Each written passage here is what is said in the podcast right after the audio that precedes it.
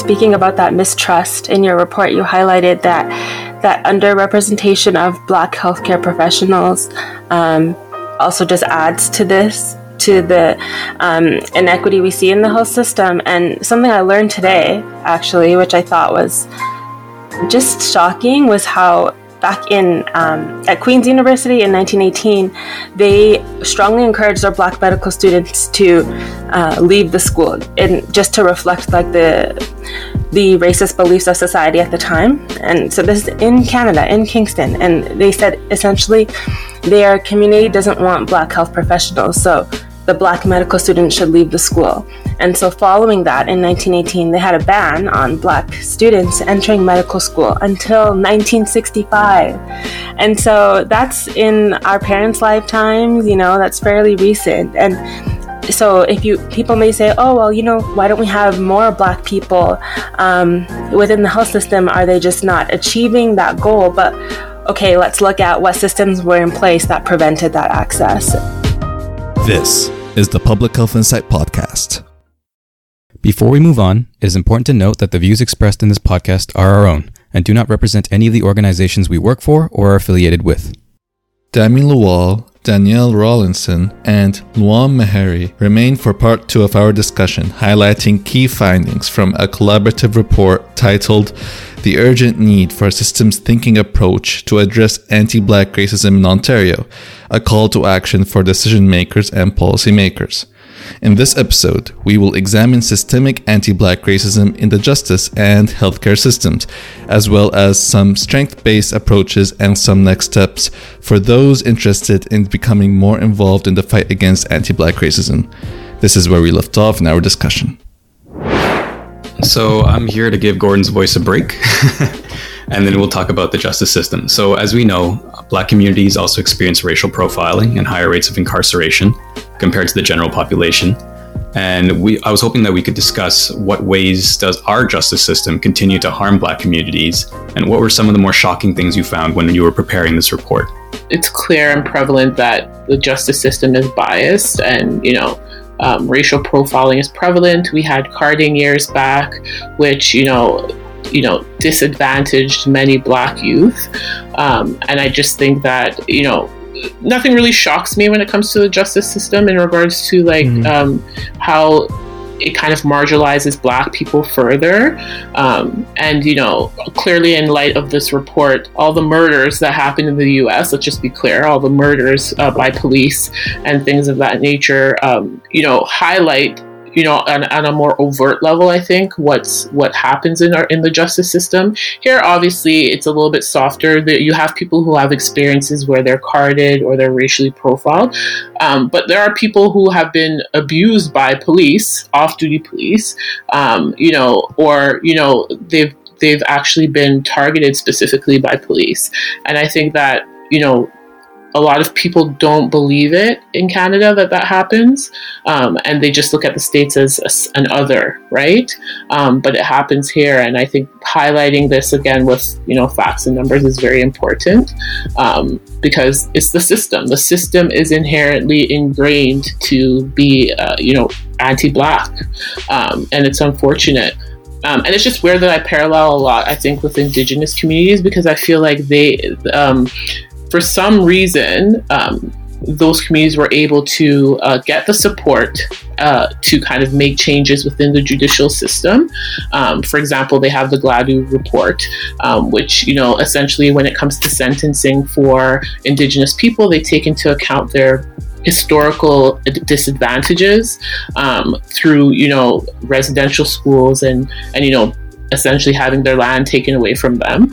Um, and I think that that's something that again we can really just jump off of um, as as Black people, and I think that's a safe way to start um, because you know we have similar experiences, um, obviously unique to to us.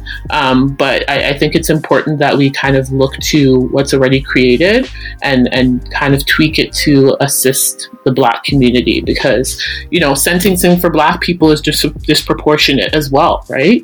Like mm-hmm. um, you know how many black people were arrested for cannabis and still have, you know, they still have a, a rap sheet for that, so to speak. Um, you know, there are lawyer, criminal lawyers who are trying to change the policies and change, um, you know, at least highlight for people that they can, you know, get that removed from their um, their names, like that they are not criminals. But unfortunately, you know, the government's not going to tell them that, right?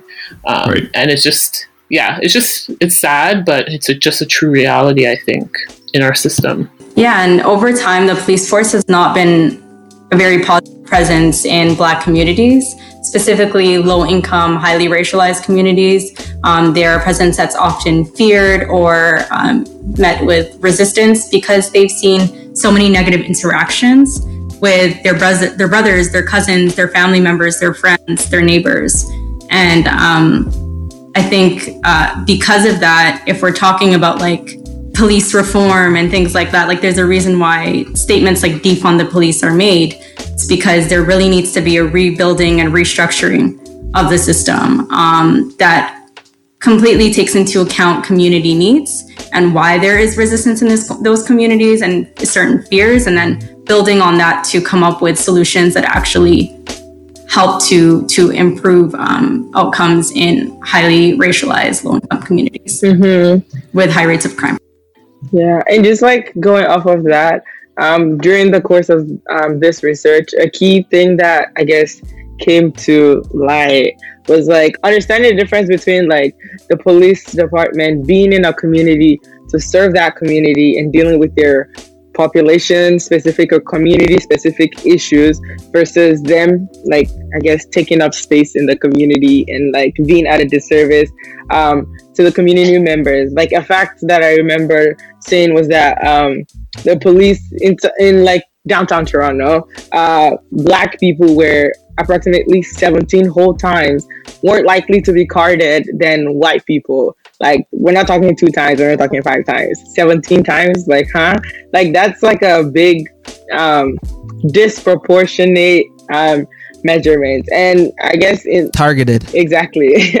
um, and if you think about it, it's like if police are being deployed to high crime neighborhoods, so uh, neighborhoods with more um, black people, it's like obviously there's going to be a higher concentration of people that they're actually um, catching or um, taking or carding. Um, and that would obviously further impact the amount of stats that you're seeing. Like, okay, so now more police are being deployed. So obviously you're seeing more black people in there, uh, which is further reinforcing the stereotype, which is further um, affecting the way they're seen, they're perceived and there's the whole like you know self self uh, fulfilling prophecy. That was like a big thing that was also said um, during the um, the research of this report. So these are just like um, important aspects.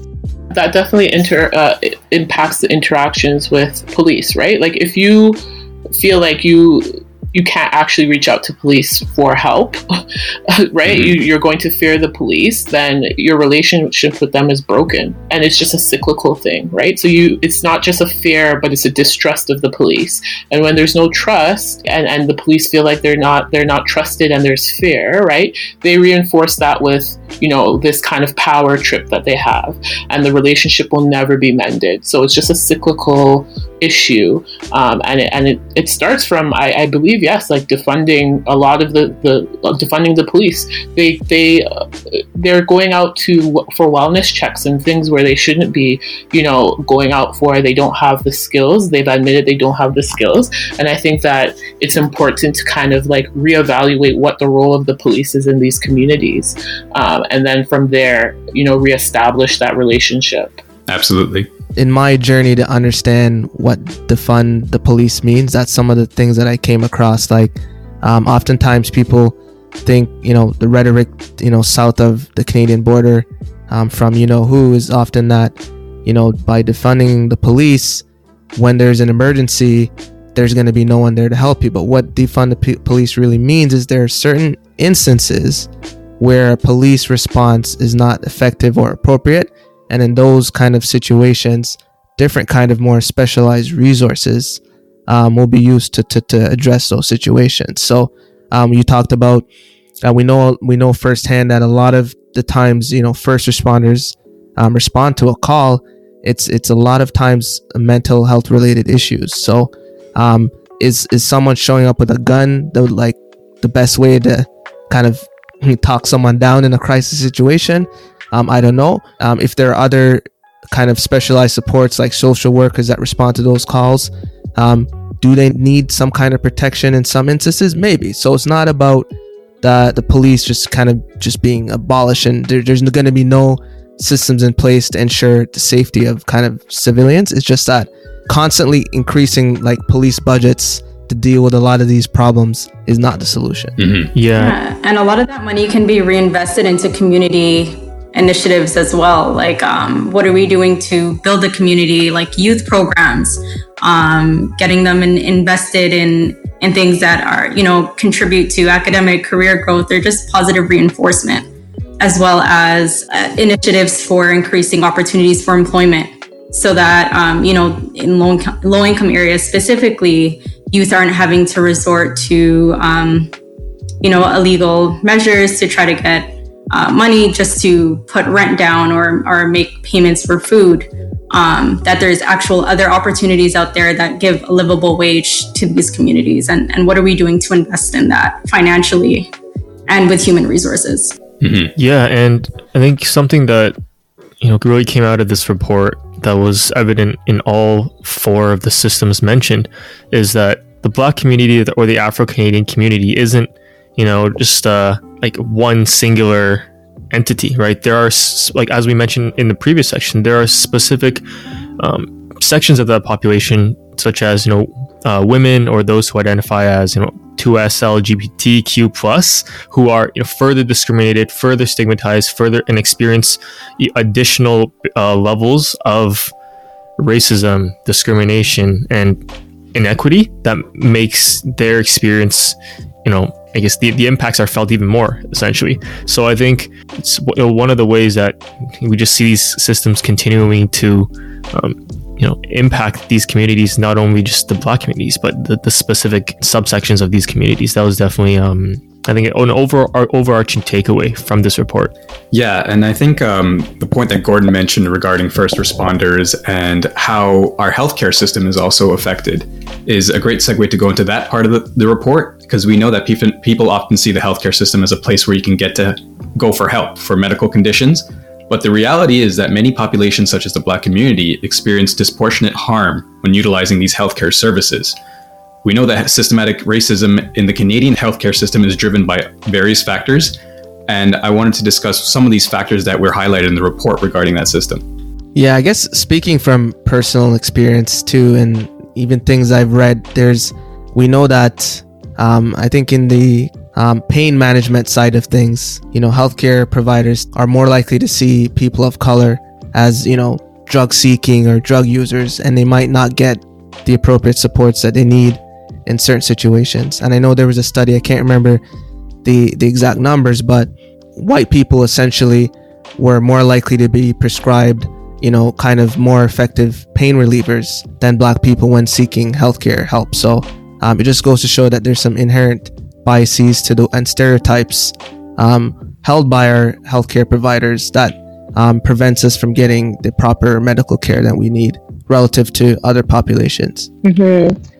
And another, like, I guess, key thing that I noticed or we found um, is the insufficient research um, for people in the from the Black communities. Um, so obviously the lack of research would also impact what um, solutions are available for black communities so now take for example a covid-19 um, vaccine is coming out and obviously people are excited and whatnot but right off the bat like even just talking to people around it's like there's that whole mistrust like okay when they were researching it were black people actually part of the people they researched? Or like were they part of the trials? Were they part of um, were they kept in mind when coming out with the solutions? And obviously that contributes to the mistrust because again there's that history for example the tuskegee experiment like there's it's a really big part of why there's this big mistrust but no we want to categorize it as black people are not compliant or black people don't you know take these things um, seriously, or like even some of the things that are taught in schools on how to um, notice. Um, for example, now COVID nineteen. Uh, one of it was, oh, if the person's turning blue, um, excuse me, I can't turn blue. so how they gonna know? Um, so just little things like that. Like there needs to be more more ways to be able to achieve the same um, service or to provide the same service for people who again can't turn blue or people who wouldn't have the red bullseye rash on their arm like how else should a healthcare professional um, be able to cater to black people and help them um, before it's too late these are kind of things that um, we found while researching um, for this report Speaking about that mistrust in your report, you highlighted that that underrepresentation of Black healthcare professionals um, also just adds to this to the um, inequity we see in the health system. And something I learned today, actually, which I thought was just shocking, was how back in um, at Queen's University in 1918, they strongly encouraged their Black medical students to uh, leave the school, and just to reflect like the the racist beliefs of society at the time. And so this is in Canada, in Kingston, and they said essentially their community doesn't want Black health professionals, so the Black medical students should leave the school. And so, following that, in 1918, they had a ban on black students entering medical school until 1965.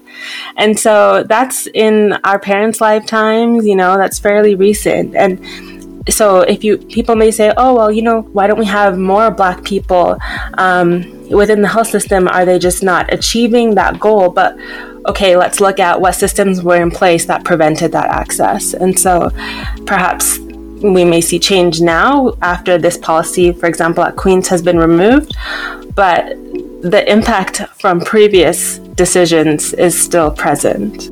Yeah, and it, it also calls into question if those were the ideologies at the school at the time. What did the curriculum look like? How representative was it of Black patients and Black care providers and like specific needs in that sense? I know that there was a research study that was done that showed that um, 40% of first and second year medical students uh, thought that Black patients had actually had thicker skin, um, which led to less pain. Um, and so that Black people feel less pain than white people do. And these are people that are going to go out into the workforce and then serve Black patients. And what does that look like in practice? And, and how does that impact Black communities? So when we look at things like again, maternal mortality rates, high rates of hypertension, and certain disease, um, it's not because our biological makeup is different from white people or other races. It's because there's something going on in the healthcare system that's um, that's impacting Black communities, and it and it stems and is rooted in racism.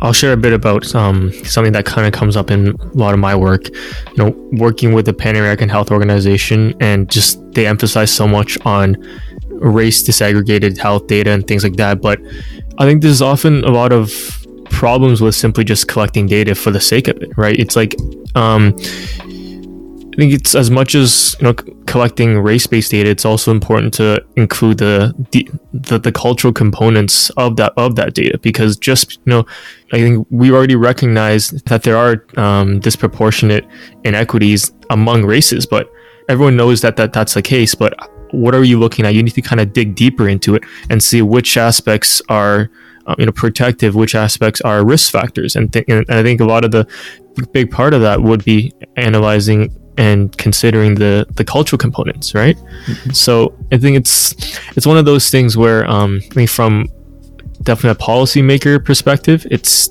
it's more of a, a low hanging fruit, um, easy to you know easy decision to make to kind of just please the public, but realistically, what are the impacts and does it actually make a difference? Yeah, and I wanted to bring it back to Danielle's point about education that was brought up in the other systems is that we find that a lot of the education is very white centric.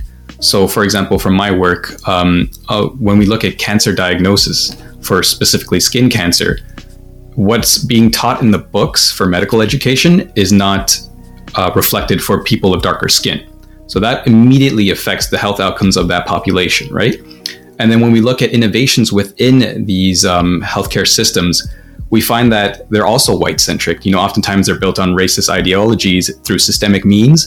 uh, for the case, the no- notable symptom of Lyme disease is that that bullseye rash, which is not easily seen on darker skin. So again, it's like Lwam mentioned before, these ideologies that were present historically, and then as we know through research and medical education, there's always that lag. There's always that 20 to 40 years where it takes time for this to be implemented. But if people don't even realize this is an issue, how can you even bring that up, right? So that's something that the report also talks about. And just to add to that, Ben, like I, oftentimes, even in higher level education, like university or graduate school, we're taught to narrow our scope when we're doing research to just higher income nations, which are hmm. usually mm. Eurocentric. And so, of course, the, a lot of the data that you're finding is not going to be specific to communities of color.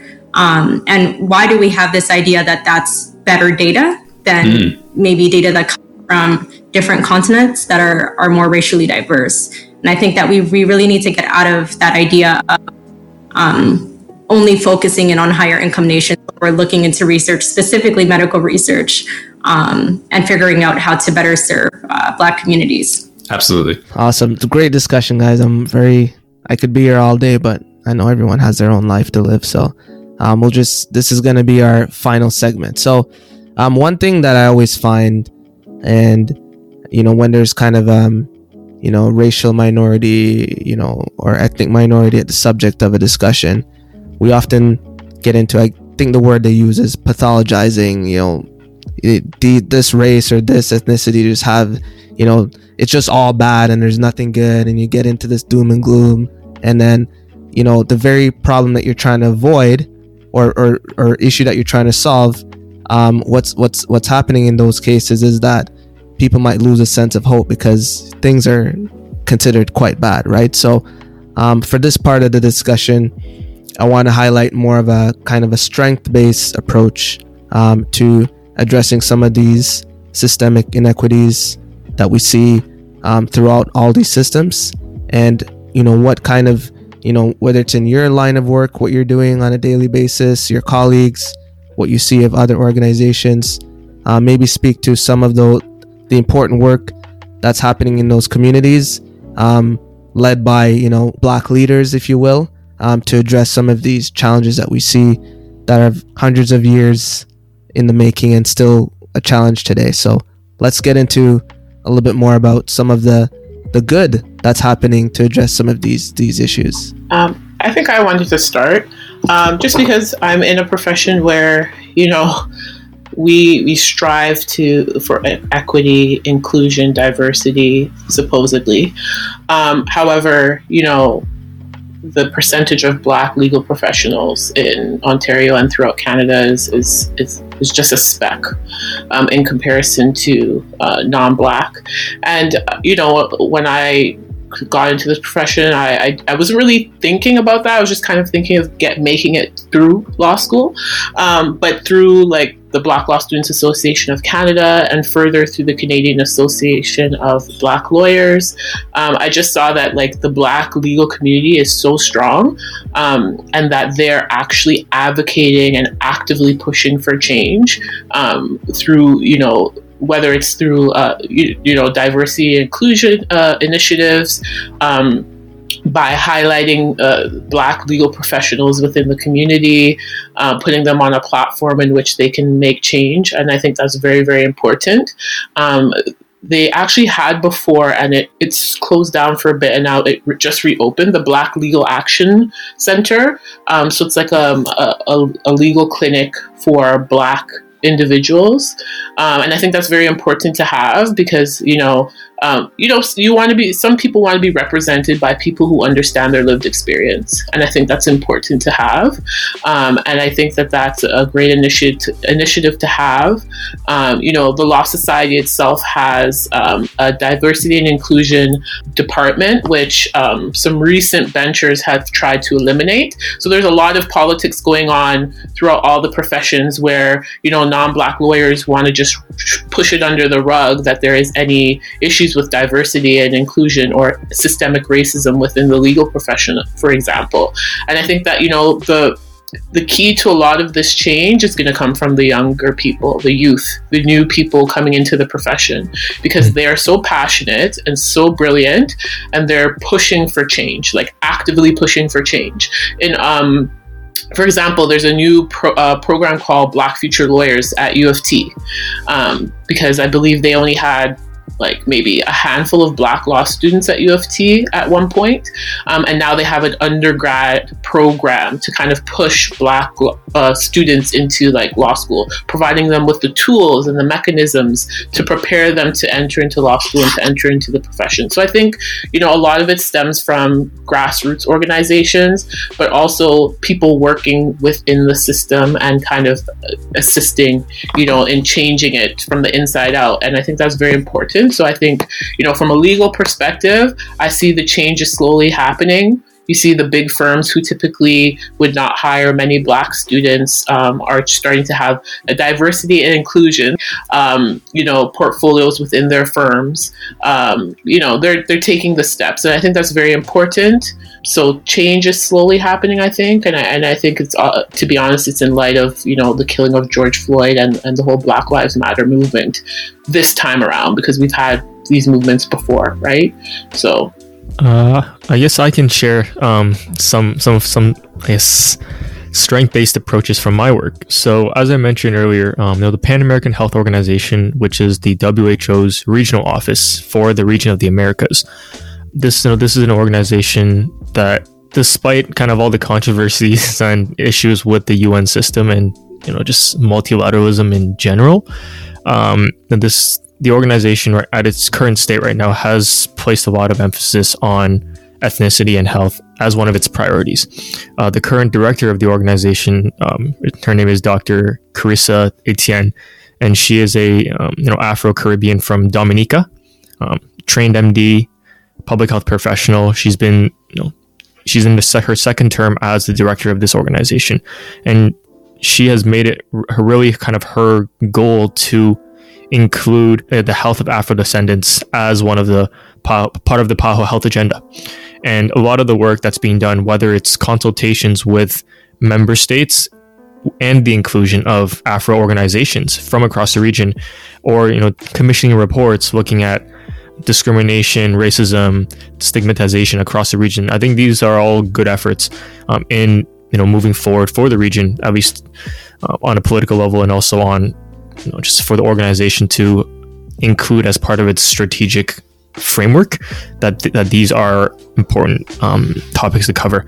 As well i think it's it's quite cool to see that for at least for the pan american health organization that a lot of the work that they do especially with um, you know, black and afro descendant organizations um, they, they emphasize a lot of it really on you know, working with the community having community representation at the table and specifically focusing on these vulnerable populations that we discussed earlier, like women and and providing them a seat at the table so that they're included as part of the decision making process and that um, you know, that, it's, that it's individuals from the community serving their own community so that they know exactly what's going on. And i think that's it's it's it's good work. Um, obviously with everything there's a lot more progress that needs to be made but I think it's definitely um, kind of in, in line with this this segment of our discussion today. You know, it's looking at the positives. It's definitely yeah. going in the right direction.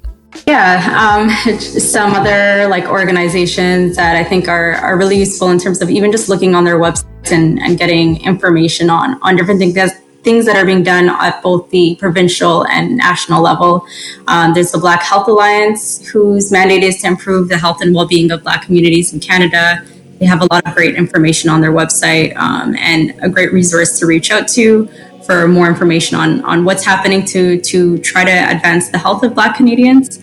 Um, there's also uh, Black Lives Matter, which has a Toronto branch that focuses on dismantling all forms of anti Black racism and oppression uh, in an effort to liberate Blackness and support healing, Black healing. So um, those are some uh, initiatives that are being taken right now that I think are, are really important with respect to anti Black racism and uh, tackling a lot of the issues that we're facing in our communities. Awesome. So I guess on that note, from you know everyone's perspective, what whether it's a call to action directly from the report or kind of just a message to the listeners about um, where to go from here, um, from your perspective, I'll open up the floor um, to maybe you know everyone here to to share a little bit about their words of encouragement or you know anything they have to say on chartering a path forward in terms of anti-black racism. Um, I think just you know uh, educate yourself on on these systemic issues, i.e., read this report. Um, once you're empowered with the knowledge from this report, take some action. Reach out to your local government, reach out to your provincial government, um, and make yourself heard. Voice your concerns. Right, like we need to kind of um, galvanize everyone to to voice these concerns so that they can be taken seriously and so that we can you know have a voice at the table to implement these changes right that's that's how other groups do it and that's what we need to do as well we need to come together as a community and really push to um, have our voices be heard and it starts with educating yourself and understanding how these systems do oppress you as well right? Because some people may not understand the inherent um, you know biases. And, and I was not aware of the healthcare instances. And, and it, it took me aback when I was understanding that you know through the educational process a lot of the things that doctors learn um, when they're going through medical school is that there's you know inherently racist teachings in terms of like how to treat patients um, so things like that are very important for i think people to be um, knowledgeable about and then take that action uh, I'll hop in next. Um, coming as a, a, person of South Asian descent and obviously darker skin, um, my message would be to, even if you're not black, be very aware of how your culture may be complicit in anti black racism. So, uh, what was really eye opening to me in my culture was there was always this talk of being the model minority. You know, people with lighter skin are favorable. You know, you'll have more success in life, change your name, etc., etc. And there's a lot of um, parallels there so be aware of it, educate yourself, educate individuals in your community, you know, um, your older family members who may not be as educated. Read this report. And as Danielle said, reach out to the levers within the governance of your community or within your local area to advocate for these things that we mentioned in this report because they are important. And, you know, we are all affected by them in some way yeah, like a big thing is like obviously so much work has been put into this. Um, there are facts, um, backing all these things up. Um, I guess a big difference with this one is, like we said, there are actionable steps. So see, mm-hmm. like someone mentioned earlier, see what step you can contribute to. Um, see how you can bring or garner conversation about these steps. Um, because like there this day in this day and age uh, being an ally looks like different things um, but just figuring out what being a good ally um, looks like for you um, is a big um, aspect of this and there are many um, areas we touched on so definitely at least one should like pertain to your speak to you um, so just like trying to figure mm. out which one that is and try and be a contributor to the um, change we're seeking or the progress we're trying to achieve.